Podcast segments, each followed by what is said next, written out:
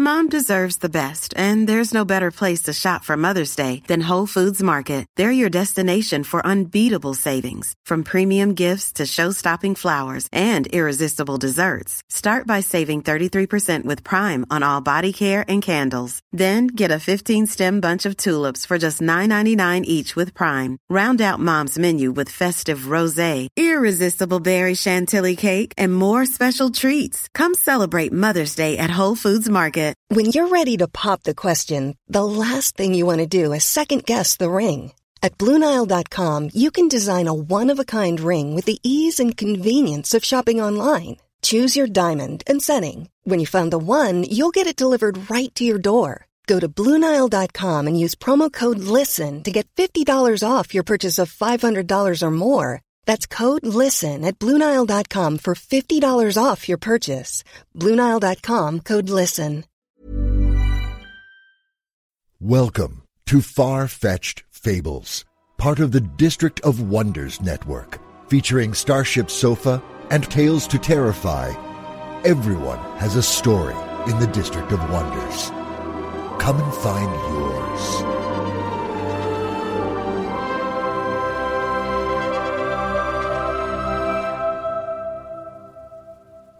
Good morning, good afternoon, good evening.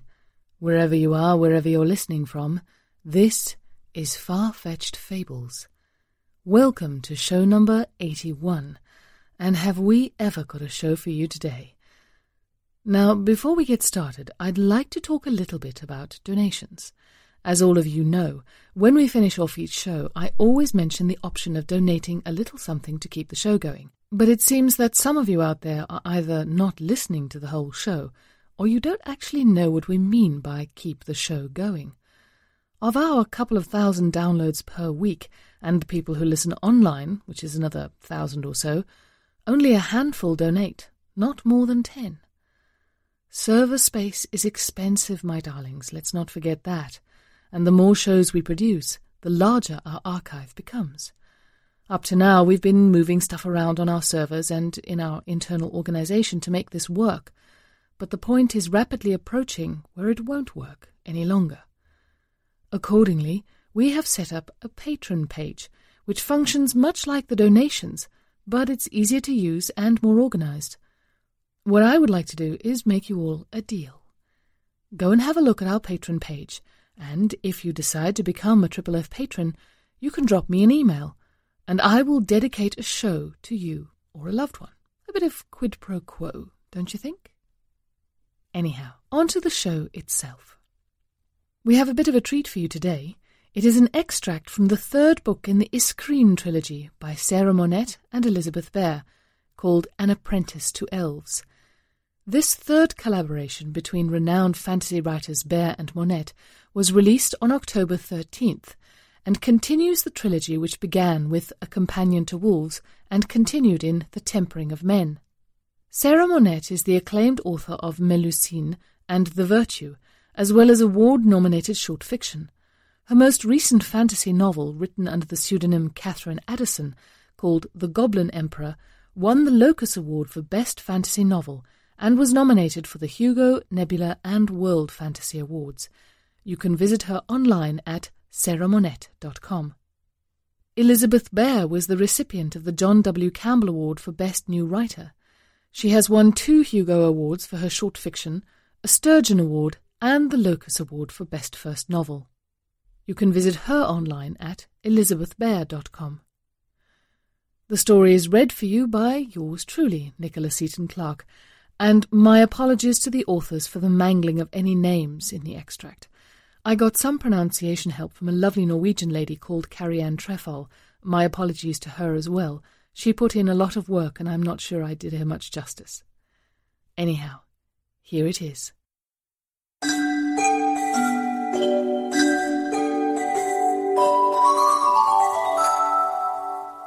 An Apprentice to Elves by Elizabeth Bear and Sarah Monette. Even as a grown woman of fifteen, Alfgifa never stopped thinking about the wolves she had encountered as a child. Sometimes she tried to speak to them, stretching out into the pack sense as far as she could. Once she thought she caught a whisper of mice under snow. Sometimes she was sure she caught the trailing edge of the wild Königinwolf's thoughts. But if they heard her, they never answered. And even as a grown woman of fifteen, Alfgifa did not give over her visits to the Trellwarrens. At first, Tin's warnings and the almost fate of the dog wolf had cowed her for a while. But Alfgifa was not much cowable by nature, and once discovered the lure of those tunnels in their slick-shaped, twisted stone, like the boles of ancient trees, was beyond her power to resist. She'd seen stone work like this before, though it hadn't had this twisting sense of otherness, of being a little dislocated in space between what her eyes told her and what her hands or feet felt. The Aitrenelfar did something very similar, in their caverns near Franangford, and Alfgifa, who had treated Alprenheim as every bit as much her home as the Wulfhale, had frequently been permitted to watch the stonesmiths at work. It had fascinated her then, and it fascinated her now. She had watched the master stonesmith teaching her journeyman how to coax the stone to malleability, how to mould it as if it were soft clay, how to tease it into doing things clay could not. She had watched them spin a bridge one summer, delicate lacework that could support the weight of an entire troop of cave bears. Trell work was different. The stone was twisted, gouged. She could see that it was worked with just as much care as the Aitrenelfar stonesmiths used, and she came to recognize, if not appreciate, the trellish aesthetics in the almost level floors, in the passageways that curved so subtly they looked straight, in the way that no corner was ever true. She learned the corridors, the oddly shaped and angled rooms, and she tried to work backward from what was around her to what the working must have been like. The Aitrenelfar had been disowned and exiled by their kin for shaping stone, and it was trell work those long again Svartalfar had feared. Alfgifa wanted to know why, and not the reasons that the Svartalfar gave her and each other about abomination and monstrosity and unthinkable perversion. That wasn't how Svartalfar curiosity worked. It would make more sense, she thought, if the Aitnilfar had been exiled for their renunciation of weapons and war, although that was another of their crimes, it wasn't why the Svartalfar had driven them out. They'd driven them out for smithing stone. But Aitnilheim was nothing like the Trellwarrens.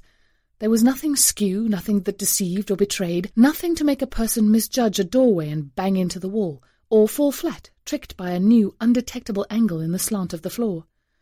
Alfgifa always had excuses for bruises, being the only human, clumsy, awkward, too tall, and yet with her arms stupidly short among the Svartalfar. But Master Tin and the other smiths would have been surprised to learn just how few of Alfgifa's bruises were gained in Nidavellir. Sometimes she swore she could feel the Trellwarrens twisting around her. They frustrated her as much as they fascinated her, for there was only so much she could learn from observation alone, and there was no one she could ask questions of. Even if she had been fool enough to try, no one knew the answers. One of Alfgifa's earliest memories was tracing the trail scars on her father's face. She did not want the Trellwarrens inhabited again. She just wanted to know.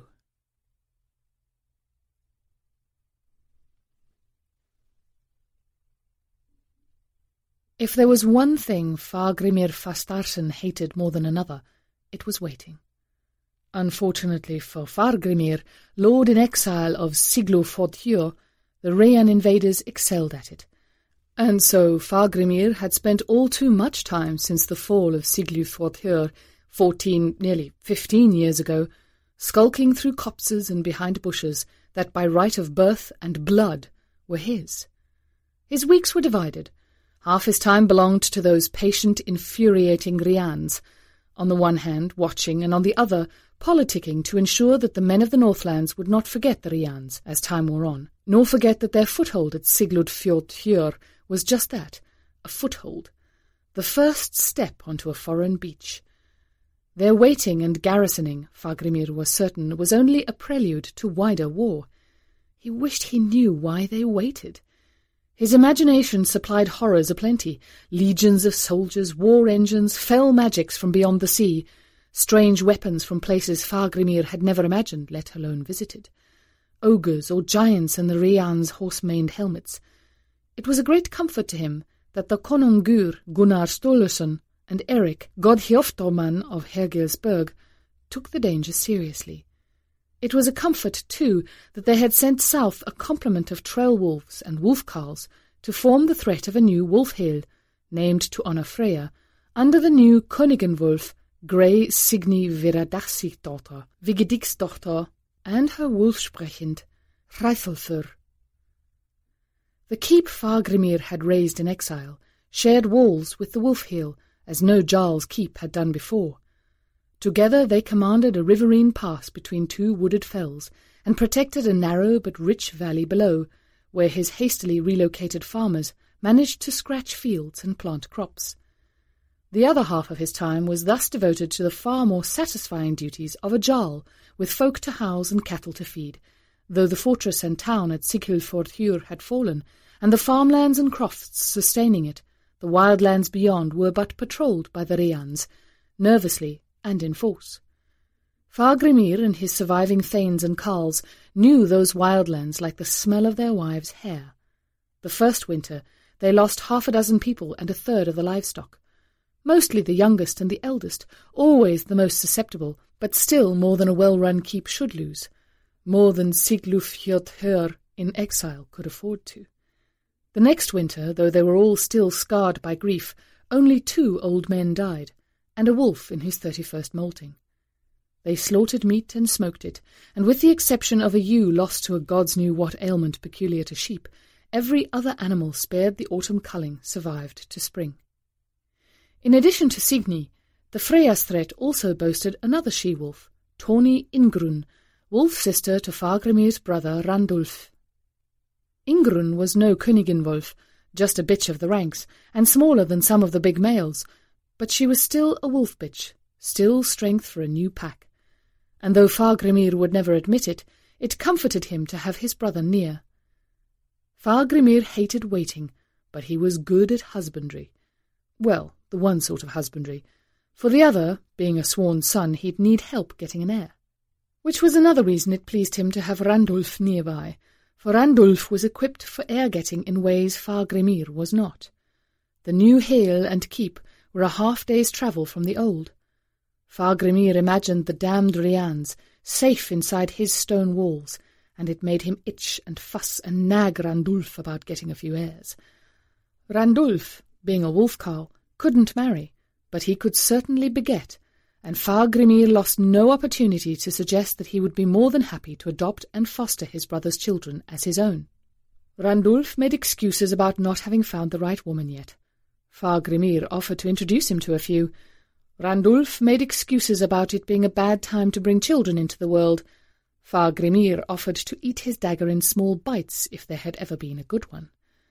The bickering was an echo of childhood that comforted and amused them both. Fargrimir knew that Randulf hated, as he had always hated, to do what tradition and custom expected of him, and that was a good half of how he'd ended up a wolf carl and not a tattooed seacoast lord. But he had no more intention than Fargrimir did of leaving Siglud Siglufjordhur without an heir. He just needed to make his independence clear. Fargrimir might be Jarl of Siglud Siglufjordhur, but he was still Randulf's younger brother, and Randulf would not dance to his piping. Fargrimir, fair and lean and stubborn just as Randulf was, fully understood, and knew better than to push when Randulf was not ready for pushing. Randulf would come around.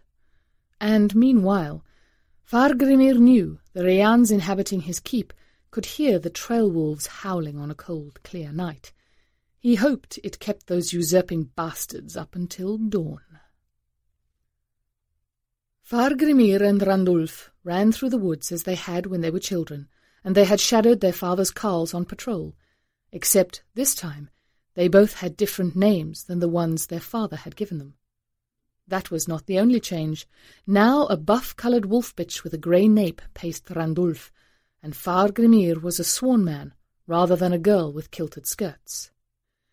Also, it was a stomping in unison Rian patrol that they shadowed now, both men silent and light-footed, as the Jothalfar of stories in these beloved woods. and the penalty for being caught was not embarrassment and being sent home to their mother. They might be returned to Siglufjordhur.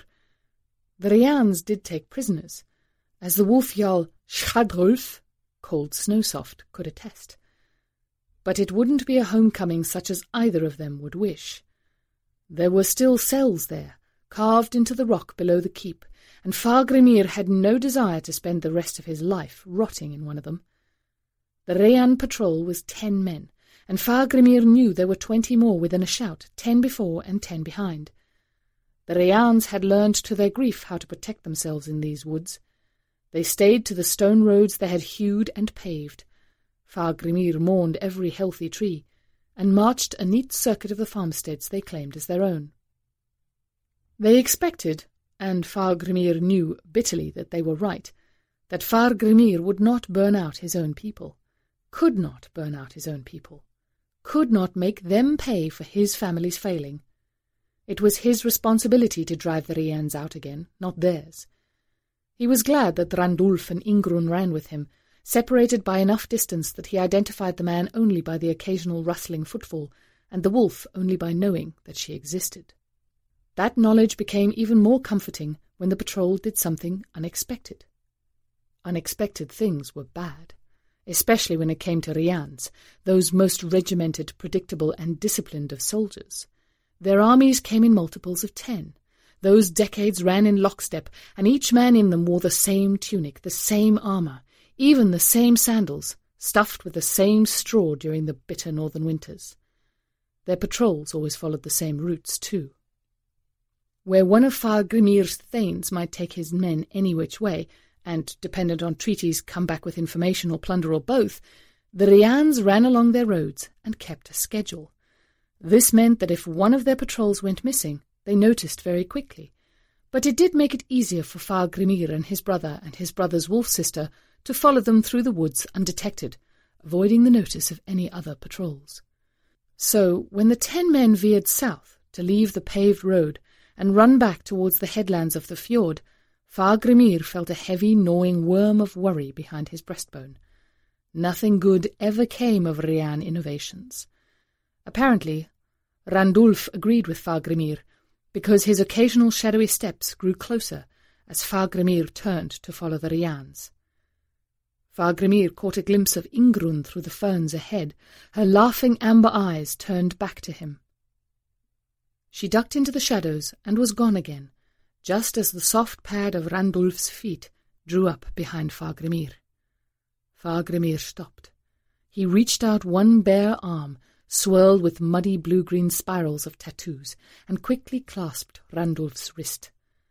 The brothers shared a wordless glance, then slipped, silent and slightly separated, towards the thinning shade of the edgewood. The Rians were moving far more slowly now. Their lockstep trot was not well suited to travel through the northern forests. They would break out into the clear meadows along the top of the fjord soon, though, and become harder to follow. Fargrimir supposed it was too much to hope that a Rian or two might stumble on a loose rock at the cliff top and plunge to his death far below. As he reached the tree line, he crouched into the ferns and brush. There was more undergrowth here where the light reached. It sheltered him, and the ink under his skin made dappled patterns that helped to hide him in the shade. Randulf dropped down beside him, silent as a fawn in its bower. What are they doing all the way out here? He asked, beard whisking Fargrimir's ear. Going down the old sea road, it looks like, Fargrimir said. What would they want there that they can't get at Siglufjordhur? And that was an excellent question. The sea road Fargrimir had noted ran along the cliff top of Sigluf's fjord, the ford for which the surrounding country was named. A half mile further on, it dipped down through a convenient break in the palisade and descended the precipitous wall at an angle impossible for carts, treacherous for horses, nerve-racking for men, and well within the capability of most well-trained asses. Fargrimir knew from childhood experience that at the bottom of the trail was a fine sandy strand a quarter mile long. He also knew from childhood experience that it was forbidden to the children of the keep for good reason. It sloped appealingly under the green glass of the fjord's salt waters, but on the seaward edge where the ocean currents wore at it, there was a precipitous drop-off to water so deep even the oyster divers didn't brave it to the bottom. It would be easy for a child to wander or be washed the wrong way and be drowned, and in truth more than one had so died. Maybe their commander sent them for bath, Fargrimir muttered. They probably need one. The Rians had assembled themselves in the clear now. Trotting more slowly, but still in lockstep, they began their two-by-two descent of the sea road. Speaking personally, Fargrimir would have gone down single file, at a walk, without trying to match paces with his neighbours. But then he wasn't a Rian either, thank all the gods for the small mercies they offered. Still in a crouch, he scuttled forward, using his fingertips to steady himself against the ground. Randulf followed. Ingrun held back, crouched another shadow in the tree shade. Careful not to silhouette himself, Fargrimir inched close enough to the cliff edge that he could hear the leather creak and footsteps of the Rians below, descending. The smell of salt and the combing of the waves rose on the warm air. He lay down on his belly, hid his face in the straggle of long grass, and peered cautiously over the edge. He saw a ship. Three ships, bobbing on the waves, anchored in the deep water south of the beach.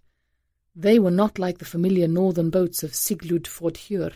They were larger, wider, deeper, and each had three rows of oars rather than the familiar one.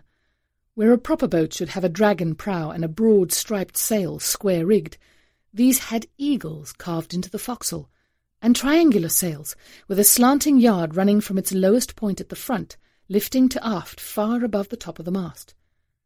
Fargrimir had seen smaller ships like these, busy in and out of the harbour at Siglud for ten long years. These, he realized, would draw much deeper than any northern ship, which was probably why they were out here rather than up at the keep at the port. They seemed able to carry a great deal of cargo, but their drafts would be too deep for a channel built for dragon boats, which, even fully loaded, will draw only a few inches of water.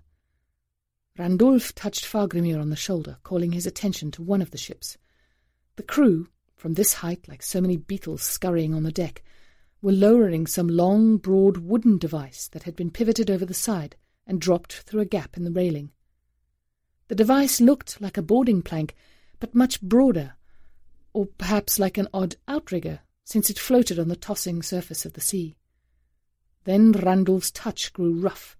He squeezed Fargrimir's arm until Fargrimir winced and tugged away. He might have snapped if there had not been enemies within earshot, if sound had not carried so well over water. Rather than simply opening a hatchway, someone had ripped up a third of the planking on the ship's deck and stuck a ramp up out of the hold. Fargrimir thought with a warming sense of superiority. Now there's a very good reason not to bother with decking in the first place. It didn't occur to him that it might be nice to sleep out of the rain on board ship. And before he got around to that thought, which happened two days later, he was entirely distracted by what came out of the hole thus inflicted on the Rian ship. It might have been a furry, ambulatory hillock, a hay pile with walrus tusks poked into the front, a great northern bear, three times bigger than such a bear should be, with a pile of shaggy cattle hides heaped on it. Anything at all, in fact, as long as Fargrimir wasn't expected to have a name for it. It was taller than a withen, though not as long, and it looked considerably more massive. It was coloured a kind of reddish-brown, with streaks of grey and straw in the topcoat. It had small ears, like cabbage leaves on the side of its high domed head, and it walked on legs as big as mature tree trunks. At the front were those tusks, walrus tusks, but far bigger than any walrus ever wore, longer than two human beings, Fargrimir thought, lying feet to feet upon the ground, and thicker than his thigh. Also at the front end, something protruded like a long tentacle or a prehensile penis, fleshy and firm, soft-looking. As the monster climbed onto the deck, it twisted and stretched the appendage, first to one side and then to the other, as if looking to the men around it for reassurance. It did not like walking out on the boarding bridge at all. At the first step, the creature hesitated. The boat pitched and the bridge pitched, and neither one pitched exactly the same. And as far as the creature could tell, Fargrimir imagined, it was being led down a wooden trail into the sea for sudden death and drowning. It raised the appendage on its face, turning it this way and that as a hare turns its ears to locate a sound, Fagramir realized with a start that he was looking at the thing's nose, and that it was scenting its surroundings. It did not wish to proceed. One of the men stepped forward, the handler, Fagramir assumed, because the beast dipped a knee as if making a bow. The handler stepped up onto the knee, grabbed a handful of the long red fur and slung a leg over the thing's neck, so he was riding astride, just behind the ears. These flapped, but apparently this was what the creature had needed for reassurance, because, with only a little more fussing, it walked down the bridge into the sea. It floated and swam surprisingly well. The whole beast submerged beneath the waves except the prehensile appendage, so Fagramir could see its back only when the troughs between the swells revealed it. The handler floated off his position on its neck and swam along beside it, guiding it gently through the waves. He seemed to be suffering more than the monster, because the waves kept ducking him. They were longboats already in the fjord. They stayed well clear of the gigantic monster. Fagramir would probably have stayed even farther back, honestly, but seemed to guide it and its handler towards the sandy shoal. A few moments, and the creature's domed head broke the waves, streaming seawater like a kelp-shagged boulder. It moved forward, walking up the beach, looking even bigger with the waves breaking against its implacable belly and legs. On the ship, another monster emerged up the ramp from the hold. The sea wind lifted its rusty pelt. It peered about myopically as if looking for its stablemate. On the shore, the first beast stamped sand. Its handler took cover behind his arms as it shook like an enormous dog. Fagramir could hear the laughter from the boats all the way up the cliffside. In fact, he had to bite back his own. Then the first beast raised its nose and made a sound like Heimdallr winding his horn to mark the world's end. It rang and resounded, up and between the cliffs of the fjord, rattling small pebbles from the walls. Fagramir ducked instinctively, flattening himself in the grass, as if the sound could find him out and reveal him to the enemies below. He felt Randulf flatten beside him. When they peered at each other through the long grass, Randulf jerked his head back the way they'd come. Fagramir nodded. They crept back to the tree line where Ingrun crouched, waiting. Her ears were pricked, her eyes sharp. She'd been guarding their backs. Conscious of the fact that their voices might carry on the wind, Fagramir leaned close to his brother's ear and spoke low. What are those things? Randulf shrugged. Some Rayan monster does it matter what they're called? He took a breath and held it in as if savouring or considering it. Let it out. Took another. Do you think they're beasts of war?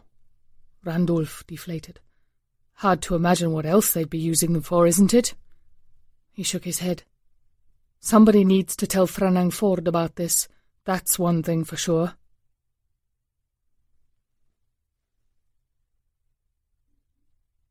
Her name had once been Aba, though they called her Otta here. She had been born Brittany and made a Rayan slave, but almost fifteen years past she had come to save the life of a Northman, and he had come to save hers.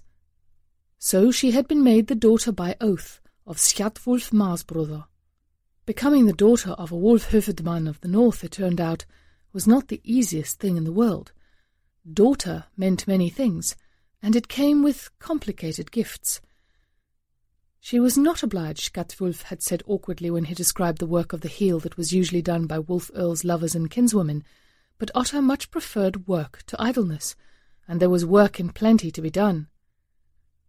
She had been content at first merely guiding herself, finding a task that needed doing and seeing it through, then finding another task. But there was a gap where the housecarl Sokolf was simply spread too thin to cover and Otta was too good a housewife to bear that sense of the household unravelling at one corner. She had been surprised, almost speechless, to find that the wolf-carls would let her tell them what to do. Because Thorlot, who was what Otta in her childhood would have called the headwoman, being as she was the lover of the Franangfjord Wulfsprechend, was busy with smithing and tinkering. Weapons, buckles, pots, pans, hinges, bits, chains, mail, nails, endless nails, tongs, axes, gates, latches, scissors, pails, candlesticks, pins, needles, chisels, pruning hooks. Most of the work of managing and running the household of the Hale came to fall to Otter.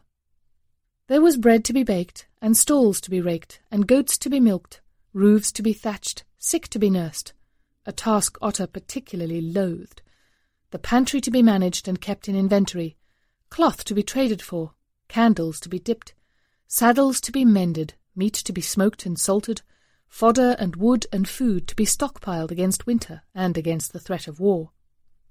Of course, she did not need to do all these tasks with her own hands. There were thralls and hirelings and women and heall-bred children and wolf carls aplenty, but those persons needed managing too. It was worth taking up the responsibilities for what the heall provided in return. Otter would never have believed it until she experienced it, that this was a place where, surrounded by trail wolves who would rip her throat out as soon as look at her, she could live in safety and security, with enough to eat, with work for which she was respected, with no one to care that the double-headed eagle branded on her cheek was a Rhean slaver's mark.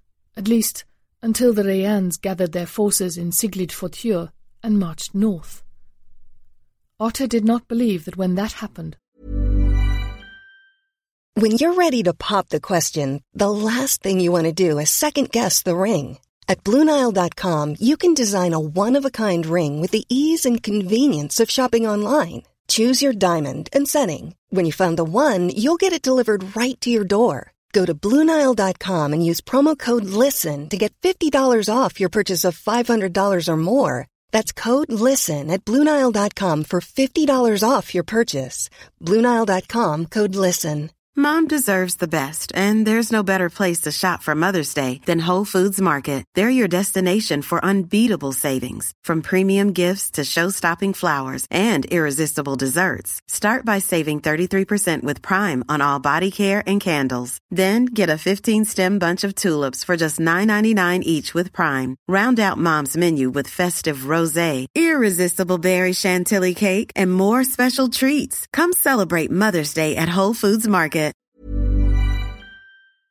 The Northmen could stand against them, wolves or no wolves. She had seen the Rheans roll over Briton. They had sent their expeditionary forces north once already, the sortie that had started her towards Franangford. Encountering more resistance than they had expected, they retreated to the coast and retrenched.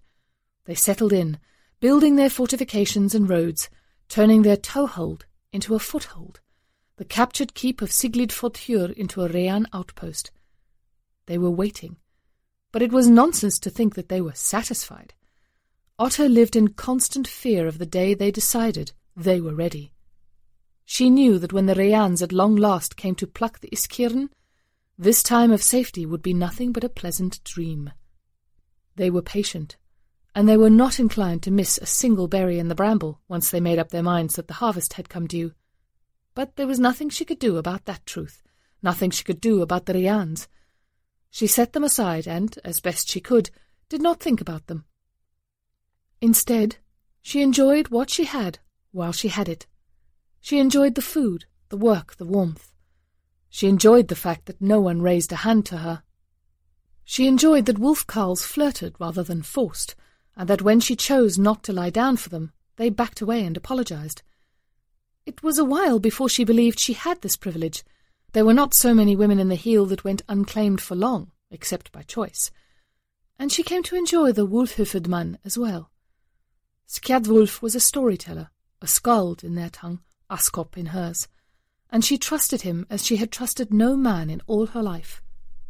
She noticed, too, that when she came to sit by the long fire, as often as not, his stories had some element of the heroism of women in them. He told tales of knowing Freydis, of Lagertha Battleoak, of Ragnveig Householder, who managed the defence of the keep at Jomsa after the deaths of her husband and her father. He gave her women being brave when she badly needed soil for her own bravery to take root in and grow. Perhaps, being a true skald, he knew how much it meant to her. Sokolfr, the housecarl, treated her as a partner from the beginning, so polite, as he was polite to every woman of the heall, that it was some time before she realized that it was genuine respect he showed her, and even longer before she dared to offer him friendship in return.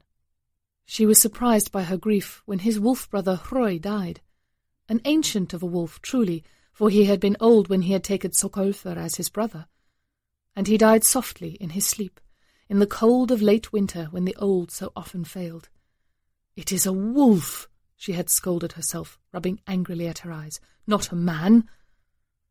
But she had lived among the wolves and wolf carls for almost five years at that point, and she had known, even as she told herself she was being foolish and childish and soft, that she would miss Hroi. And she proved it for weeks after his death, as every time she came into the kitchen, she looked as reflexively as breathing to find him in that warm, perfectly wolf-shaped spot between the bread oven and the hearth. It hurt. Almost as much as it hurt watching Sokolfr working and bartering and building walls, and yet all the time a man without his shadow, as in an old, old story her mother's mother had told her when she was a child. She said nothing, for there was nothing to say, but she took it upon herself to see that Sokolfr had food to eat that was easy and appetizing, and required no thought, even though that took creativity, it being winter. And she listened when he found it in himself to talk. When Sokolfr took a new brother, a gangly, wheaten-coated pup of Viradechtis whelping, clearly Kiaran's by his odd eyes, palest blue and gleaming gold, Otter was surprised by her own delight, by the warmth it gave her to see them together, Sokolfr and Tryggvi, a man and his shadow, and she found herself smiling more readily at Sokolfr, even as she laughed at the way Tryggvi leaned into her legs to ask to have his ears rumpled. The wolf Jarl Vethulf was a shouter and a stormer.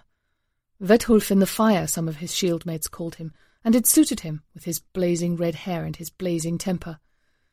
No one could be more unlike Skjaldwulf, or more unlike Isolfr. At first, Otter had been afraid that he would hurt one of them, or that he would take his temper out on the nearest convenient woman, as she was long accustomed to men doing. But no matter how loudly he shouted, or how inventively he cursed, he never raised his hand to his lover or his wolfsprechend, or to Otter herself. Slowly, she came to believe that he never would, although she still did not like to have him between her and the door. Even more slowly, she came to understand that Isolfr did not resent her for her share of Skjaldwulf's affection.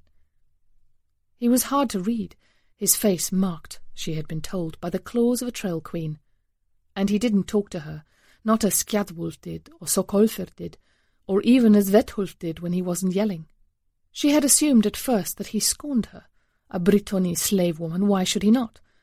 But some months after Thorlot had made friends in her forthright fashion, she had remarked, I would not have approached you. Many women do not care for the company of a woman smith, and I haven't the time to waste on them, but Isolfr said I should. Isolfr?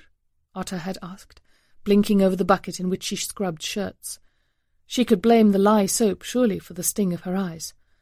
Thorlot was a big woman, her eyes very blue in her forge-roughened face, her ginger hair streaked at the temples with enough grey to show that she was older than Isolfr.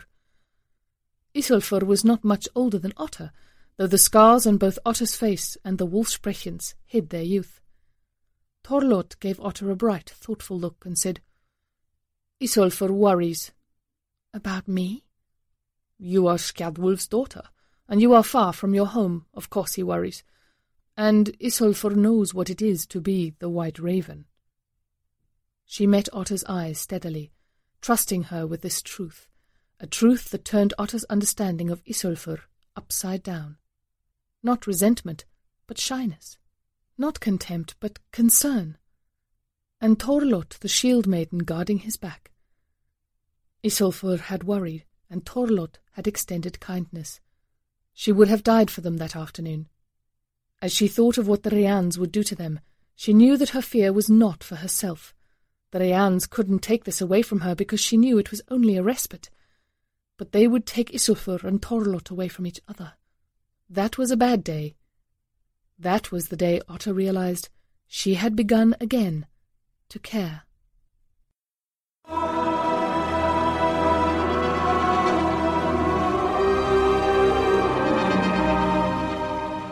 I don't know how many of you have read the first two books, but they are magnificent, and it looks like the third one is going to be just as good. Any of you out there who are going to drop me an email anyway because of becoming a patron, please include your mailing address, because we will be forwarding all those names to the publishers of An Apprentice to Elves, and one lucky fabler will be getting a free copy of the book. Unfortunately, only residents of the US qualify for this particular giveaway. Us Europeans simply have to sigh and wish, but maybe we'll be lucky with the next promotion. Even if you don't decide to become a Triple F patron but would like to enter for the giveaway anyway, please do drop us a line with your name, and we'll pass it on. And so on to our next story for this week. It's a lovely little piece by Angela Slatter called The Jacaranda Wife. Angela Slatter has won five Aurealis Awards, one British Fantasy Award. She's been a finalist for the Norma K. Hemming Award and a finalist for the World Fantasy Award, twice, for Sourdough and Bitterwood. Her short stories have appeared in numerous Australian, UK, and US best of anthologies. Angela has an MA and a PhD in creative writing and in 2013 she was awarded one of the inaugural Queensland Writers' Fellowships.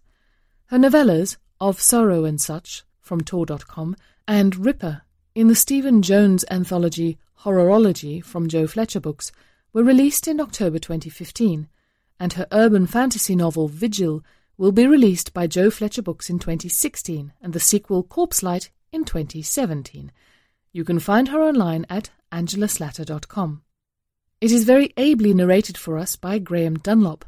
Graeme is a software solution architect and voice actor living in Melbourne, Australia. He is the co-editor of the fantasy podcast Podcastle and used to host the YA podcast Cast of Wonders. You can find him on Google Plus, and he occasionally tweets as at Kibitzer on Twitter. And here we have it. The Jacaranda Wife by Angela Slatter.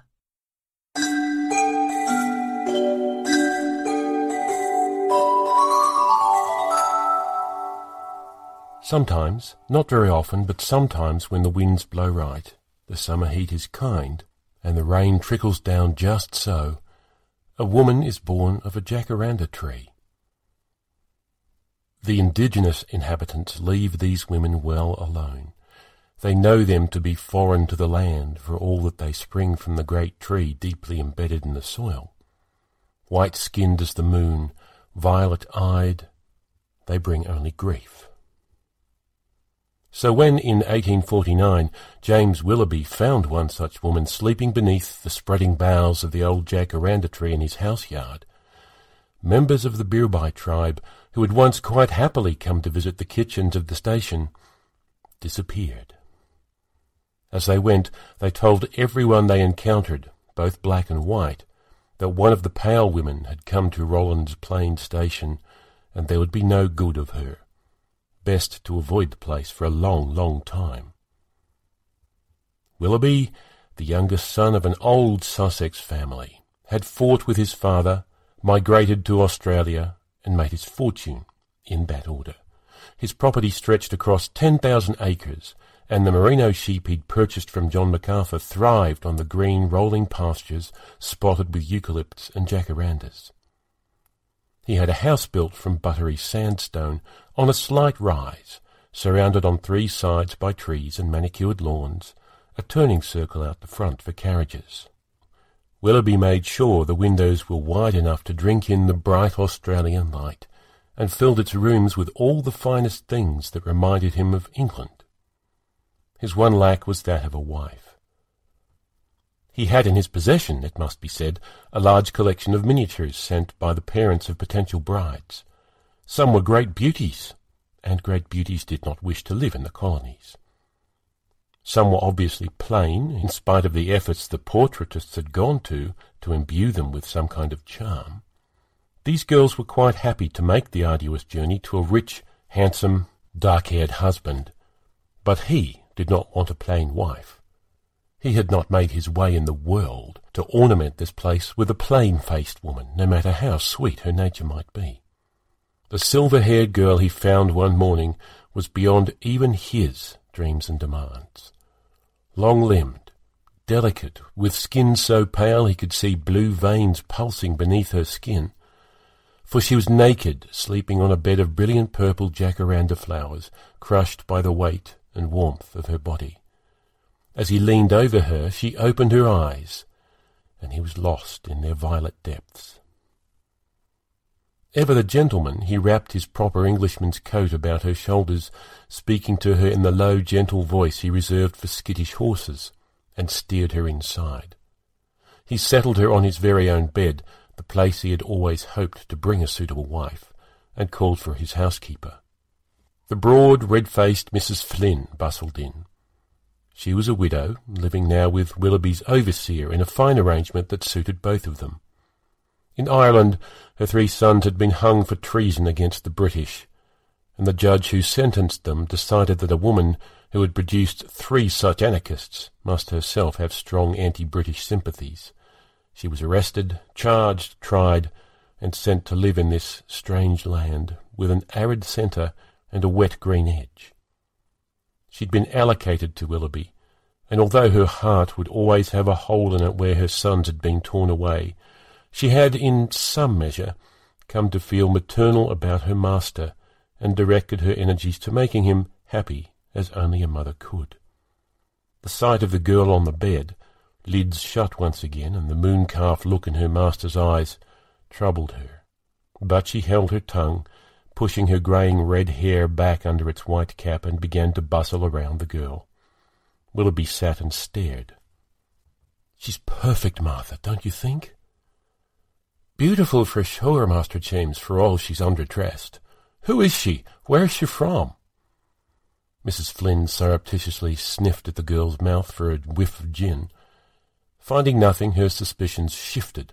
Surely the girl was addle-pated, or a tart left adrift by a client of the worst sort, or a convict on the run, or a good girl who'd had something unspeakable visited upon her. She'd check later to see if there was any bleeding. Perhaps the doctor... Is she hurt? The urgency in his voice pierced her heart, and she winced like a good mother. Not that I can see, but we'd best be sure. Send for Dr. Abrams. Go on now. She urged him from the room, her hands creating a small breeze as she flapped at him. Turning back to the girl, she found the violet eyes open once more, staring around her, without fear, and with only a mild curiosity. And what's your name, little miss? Mrs. Flynn asked, adjusting the blanket she'd laid over the girl. The eyes widened, the mouth opened, but the only thing that came out was a noise like the breeze rushing through the leaves. Martha Flynn felt cold all over. Her bladder threatened to betray her, and she had to rush from the room and relieve herself outside. She wore her sweat like a coat when she returned. It had taken all of her courage to step back inside.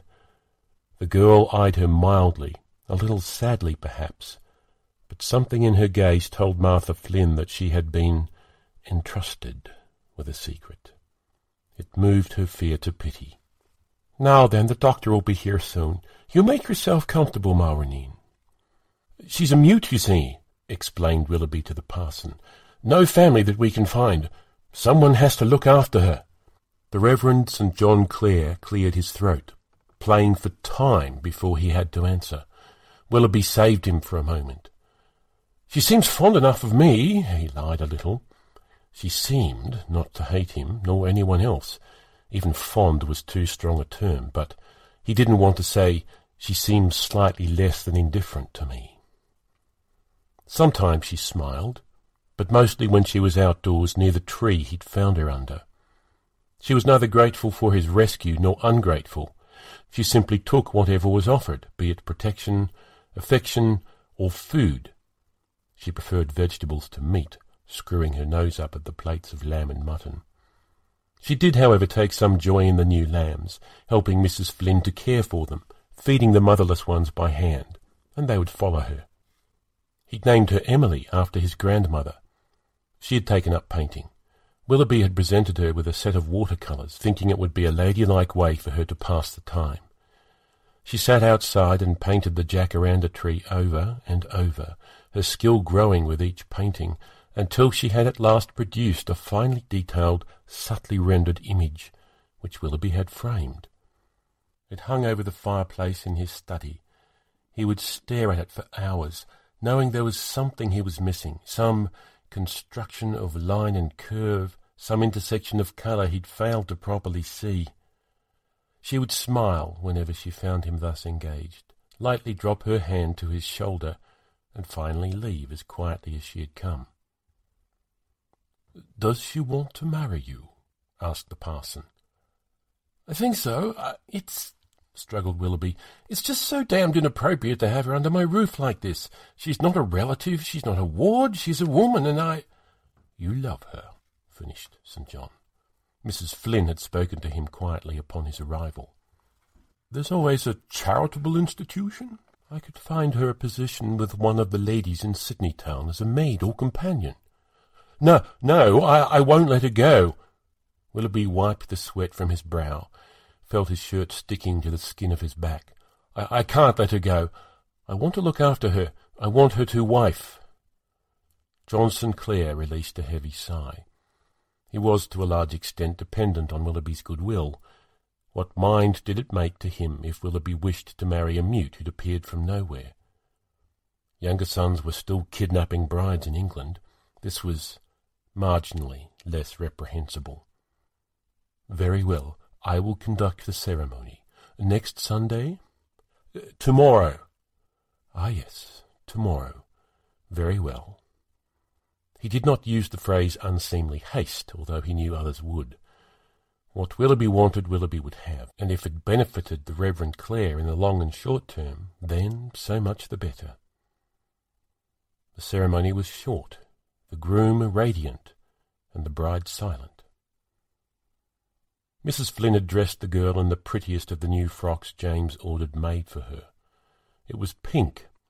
Willoughby had wanted white, but Mrs. Flynn insisted it would wash out someone so pale, and she had carried the day on territory too uncertain for a male to risk insistence. The ring was not a plain yellow band, but something different, white gold set with an enormous amethyst.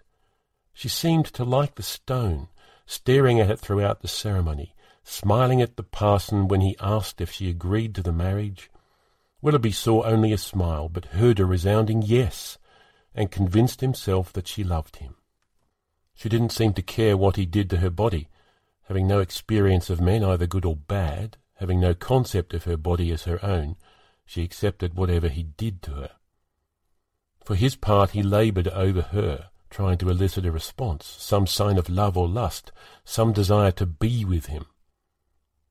Never finding it, he became frustrated, at first simply slaking his own lust quickly. Gradually he became a little cruel, pinching, biting, hoping to inflict on her a little of the hurt his love caused him.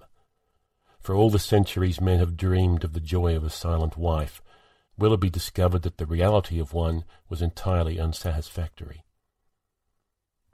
It was Mrs. Flynn who first noticed the changes in her. Not her husband, who stripped her bare each night and used her body as he wished. It was Martha, with her unerring woman's instinct, who pulled him aside and told him the girl was pregnant. Willoughby became gentle once again, no longer insisting on his conjugal rights, but sleeping wrapped around her, his hands wandering to the slowly swelling belly, praying that what he had planted there would stay and would, in turn, keep her by his side. More and more he found her under the jacaranda tree. She sat silently for hours, no longer interested in painting, but stroking her growing belly as if soothing the child inside. Whenever he arrived back at the house at the end of the day, he would go straight to the tree, for he knew that was where he would find his wife. Where's Sally? demanded Willoughby. On one of his infrequent trips to the kitchen he found Martha alone, no sign of the indigenous girl, renamed Sally in spite of her protests, who helped around the kitchen. Gone. They're all gone, all the natives. They won't come here any more, said Mrs. Flynn, her skin shining, hair trying to escape the cotton cap as usual. Willoughby paused, astounded. Why not? Haven't I always been good to them? I've never abused them or punished them unduly. I don't understand. Mrs. Flynn was silent for a moment, weighing her words, wishing she'd not opened her mouth in the first place. How to explain? It's Emily. They're scared of her, she said reluctantly. Scared of Emily? His laugh was sharp. How the hell can anyone be scared of Emily? She's different, Master James. Leave it at that. It scares them. They have their legends, and she scares them. What bloody legends? What are you talking about? He gripped her upper arm tightly, squeezing a slight squeal from her as the flesh began to pinch between his knuckles. She could smell the sour brandy on his breath. He let her go, but insisted, What legends, damn it! Sally said they come from the trees. They don't belong anywhere. They bring grief, and eventually they go back to the trees. Mrs. Flynn battered away tears with the back of her hand. Willoughby stared at her. And you? What do you think? There are superstitions, and then there are things we cannot understand, Master James. She bent her head. New tears fell onto the dough she was kneading. She folded them into the rubbery mixture and refused to look at him again. He left the kitchen, swearing and shaking his head. Willoughby rounded the corner of the house, raised his eyes, and saw his wife, her curved belly seeming to defy gravity, walking slowly towards the jacaranda tree. She stood before its thick trunk and placed one hand against the rough bark. As he watched, the slender pale limb seemed to sink deeply into the wood, and the rest of her arm looked sure to follow. With a yell, he charged at her, pulled her away with a force driven by anger and despair. She was flung about like a leaf in the wind. Finally settling, she stared at him with something approaching fear, something approaching anger. He was too furious to see it, and he ranted at her, finger pointed like a blade. Never, never, never! You will never go near these trees again! You will never leave me!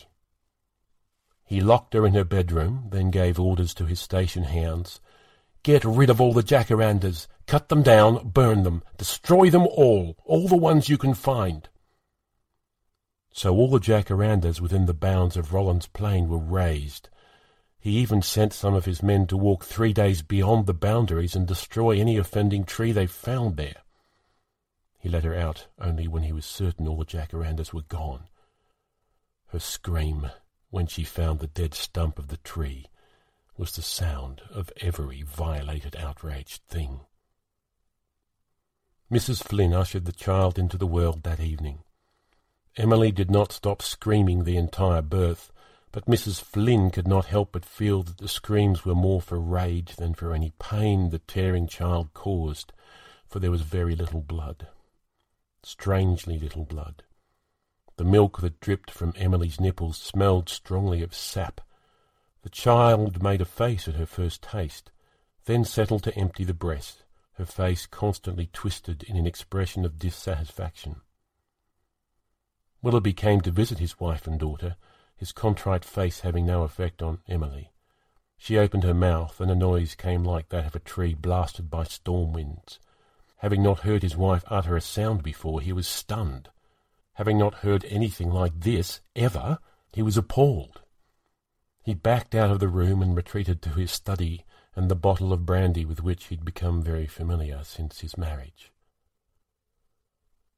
Late one evening, a few weeks after the birth, Mrs. Flynn saw Emily standing slender and silver in the moonlight, motionless beside the stump of her tree.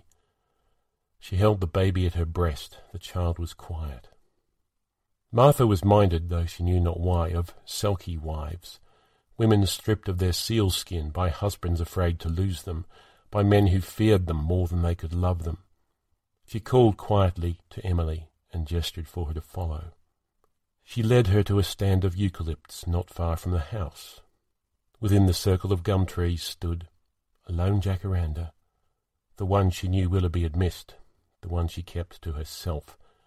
The silver woman needed to be able to go back to her place, or she'd haunt them forever. Martha shivered. She was terrified of this ghostly creature, but she hoped she loved Emily more than she feared her, loved her enough to show her the way back. She watched Emily's face as she recognized the jacaranda, smiled, leaned against the trunk, and a sound like leaves laughing blew around the clearing. Martha backed away. She watched the woman's hand slide into the trunk, saw her move forward, then stop. The child would not go into the tree. Her diluted flesh and blood tied her to her father and his kind. Martha watched as the pale woman kissed the child's forehead and laid her gently on the ground. Emily pushed her way into the tree, disappearing until the brown bark was visible again, undisturbed for all intents and purposes. The tree shook itself and let fall an unseasonable shower of purple flowers. To cover Martha and the baby, she scooped up and held tightly. Willoughby drinks. Mrs. Flynn often pours for him. She is strangely disappointed in him each time he swallows back the brandy decanted by her own hand. Most of her time she spends with his daughter, who has her father's dark curls and her mother's violet eyes. She is a quiet child, but on the occasions when her cries have a certain tone, a certain pitch, Martha catches her up and takes her for a walk to the stand of eucalypts. Roland's Plains, sole remaining jacaranda, will release a purple blanket no matter what the weather, and the child stares up at the tree as if she finds it very lovely indeed.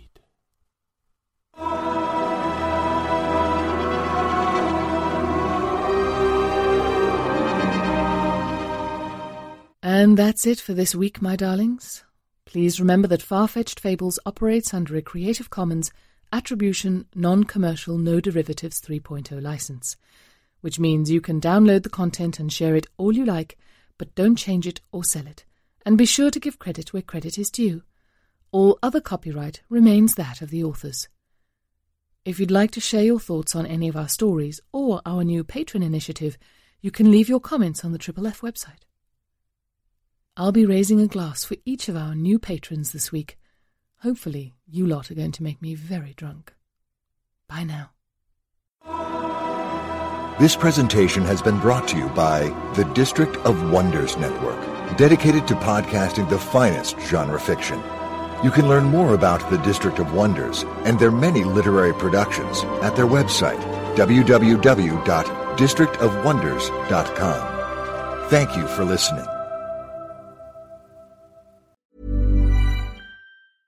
Mom deserves the best, and there's no better place to shop for Mother's Day than Whole Foods Market. They're your destination for unbeatable savings, from premium gifts to show-stopping flowers and irresistible desserts. Start by saving 33% with Prime on all body care and candles. Then get a 15-stem bunch of tulips for just $9.99 each with Prime. Round out Mom's menu with festive rosé, irresistible berry chantilly cake, and more special treats. Come celebrate Mother's Day at Whole Foods Market.